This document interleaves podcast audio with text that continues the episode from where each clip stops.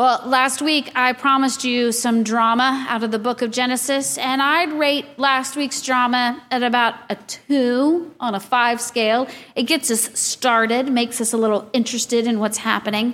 But this week the drama is amped up, maybe closer to a four or five even.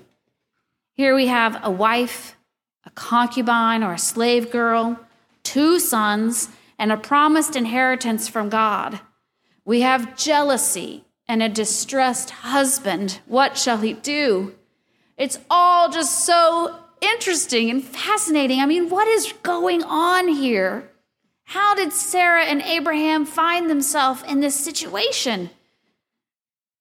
God has given them all that they need. They have absolute assurance that God is keeping the covenant that God made with them.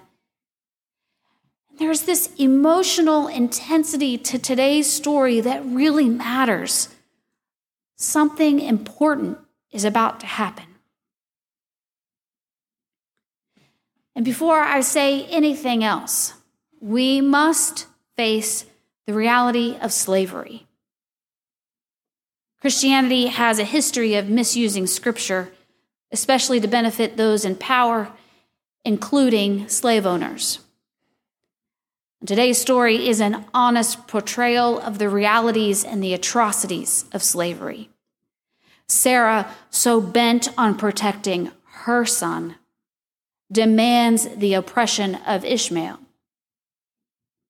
Now, the narrator is kind to Abraham, implying his distress at his wife's demand. And let us not forget that Abraham has the most power. This is a patriarchal society that this family resides in. At the end of the day, it is Abraham who will decide what happens to Hagar, Ishmael, Sarah, and himself, all his household. They are his household. The story does its best to convey some level of compassion and kindness. Abraham gives them some bread and water. But the honest truth is that Sarah and Abraham oppress Hagar and Ishmael.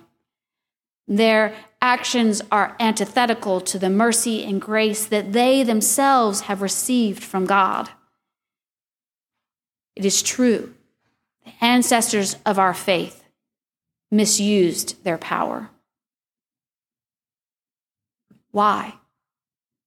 What motivates Abraham and Sarah?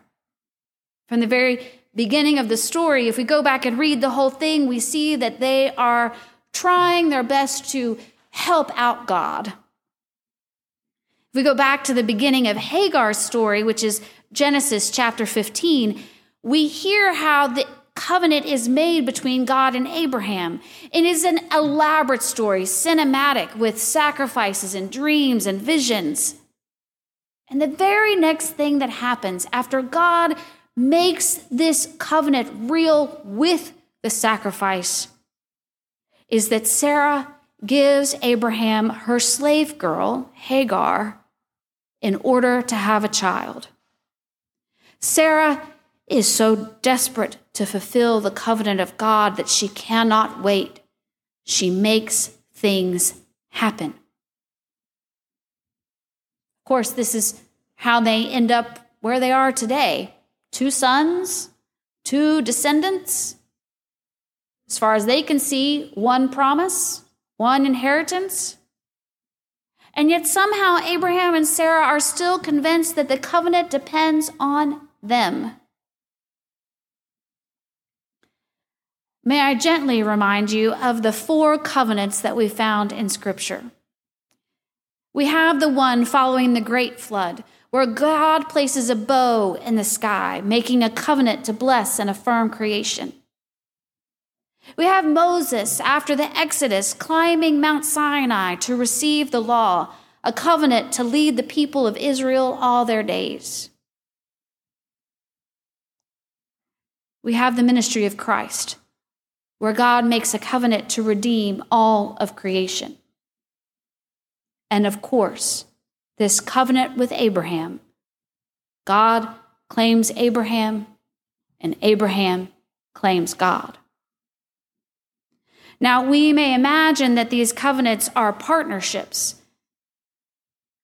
They are not. The human condition means that we are constantly failing to keep our end of the covenant. Creation is as full of careless and despicable people after the flood as before the flood. And we struggle mightily to follow those Ten Commandments. If the com- covenants of God depended on creation, where would our hope be? Not in us. God makes the covenant with us. And we may struggle to keep our commitments. And God always redeems us.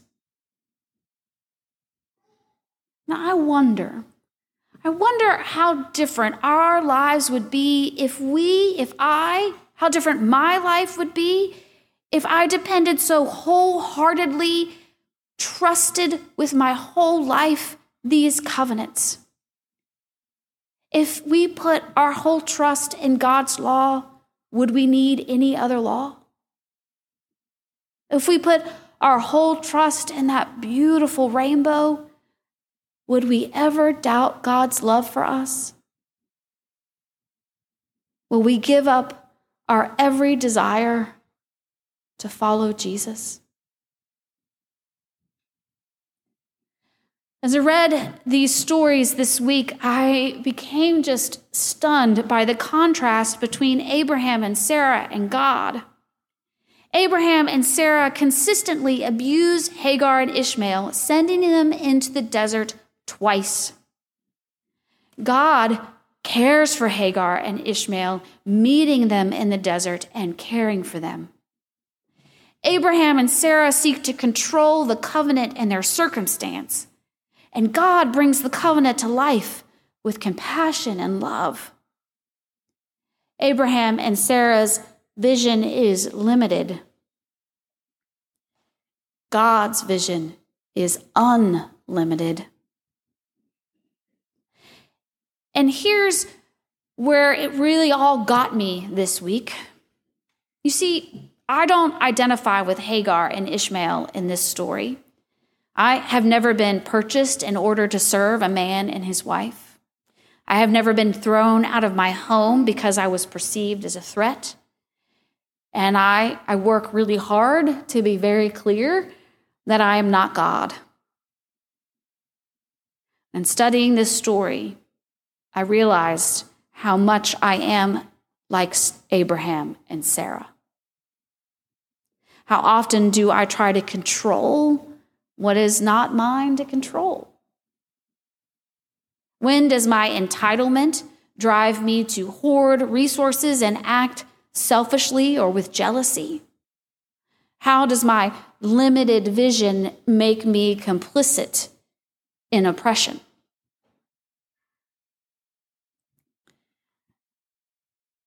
I want you to trust me for a moment and turn with your preacher to the gospel. Jesus is teaching his disciples and he empowers and encourages them. And I am so interested in the link between this teaching and Abraham and Sarah. At the beginning of chapter 10, Jesus summons the disciples to him. And the gospel tells us that he's sending them out. But if you read, go back and read that chapter, they actually never go anywhere. So it seems to me that this teaching is really for all of us who read this gospel, who hear it. Jesus is teaching us, describing for us about the life of a disciple, an apostle, a very word whose meaning is the one who is sent. Jesus is telling us what it looks like to be sent out in the name of Jesus. Now, there's a lot here in chapter 10. And last week, you heard, we heard a lot of hard words about discipleship, like no money, no extra clothes, basically just what you have on your own body. To trust fully that God will give us all we need. Shake my head, some hard stuff. And today's gospel Jesus focuses on presence. He encourages the disciples to remain calm and discerning in every circumstance. He reminds them that God is God and they are not, and that they have a responsibility, that we have a responsibility to embody His ministry, His presence in our ministry. And this is more than actions like curing the sick, feeding the hungry. That ministry in Christ's name, discipleship, is also putting our whole trust in God's love for all of creation. You see, we can be like Sarah and Abraham, using human ways to bring about the covenant that God made with us. And this way of life focuses on control and entitlement and our desires and our ability. But Christ sets before us an invitation to love and trust, to love and trust God the most, to be driven by God's mercy, compassion, and peace. Let us center Hagar and Ishmael in Genesis. They are God's children, beloved and chosen by God. And God acts in the midst of their abuse and oppression, delivering them into the fullness of life. They trust God, and God acts. Because you see, God is always, always, always working to redeem us. And we can join God in this work. And for us, this means aligning with Christ, his mission and ministry. Jesus, Jesus incarnates God's life in the world. It is a very big mystery. And through God, through Jesus, we have a way to come so close to God. For God is so close to us. Today, He empowers and encourages us to trust His way, God's way, more than any other. We must not limit our vision of the kingdom. Let us open our eyes to see God at work in every circumstance, every neighbor, every person and place. We must decenter ourselves from our lives. Instead, let us center Christ as our leader, our teacher. And this way, with Christ at the center, as our teacher and our leader, we will partner with him to enact the kingdom of God. Indeed, may we be so bound to Christ that we can live no other way.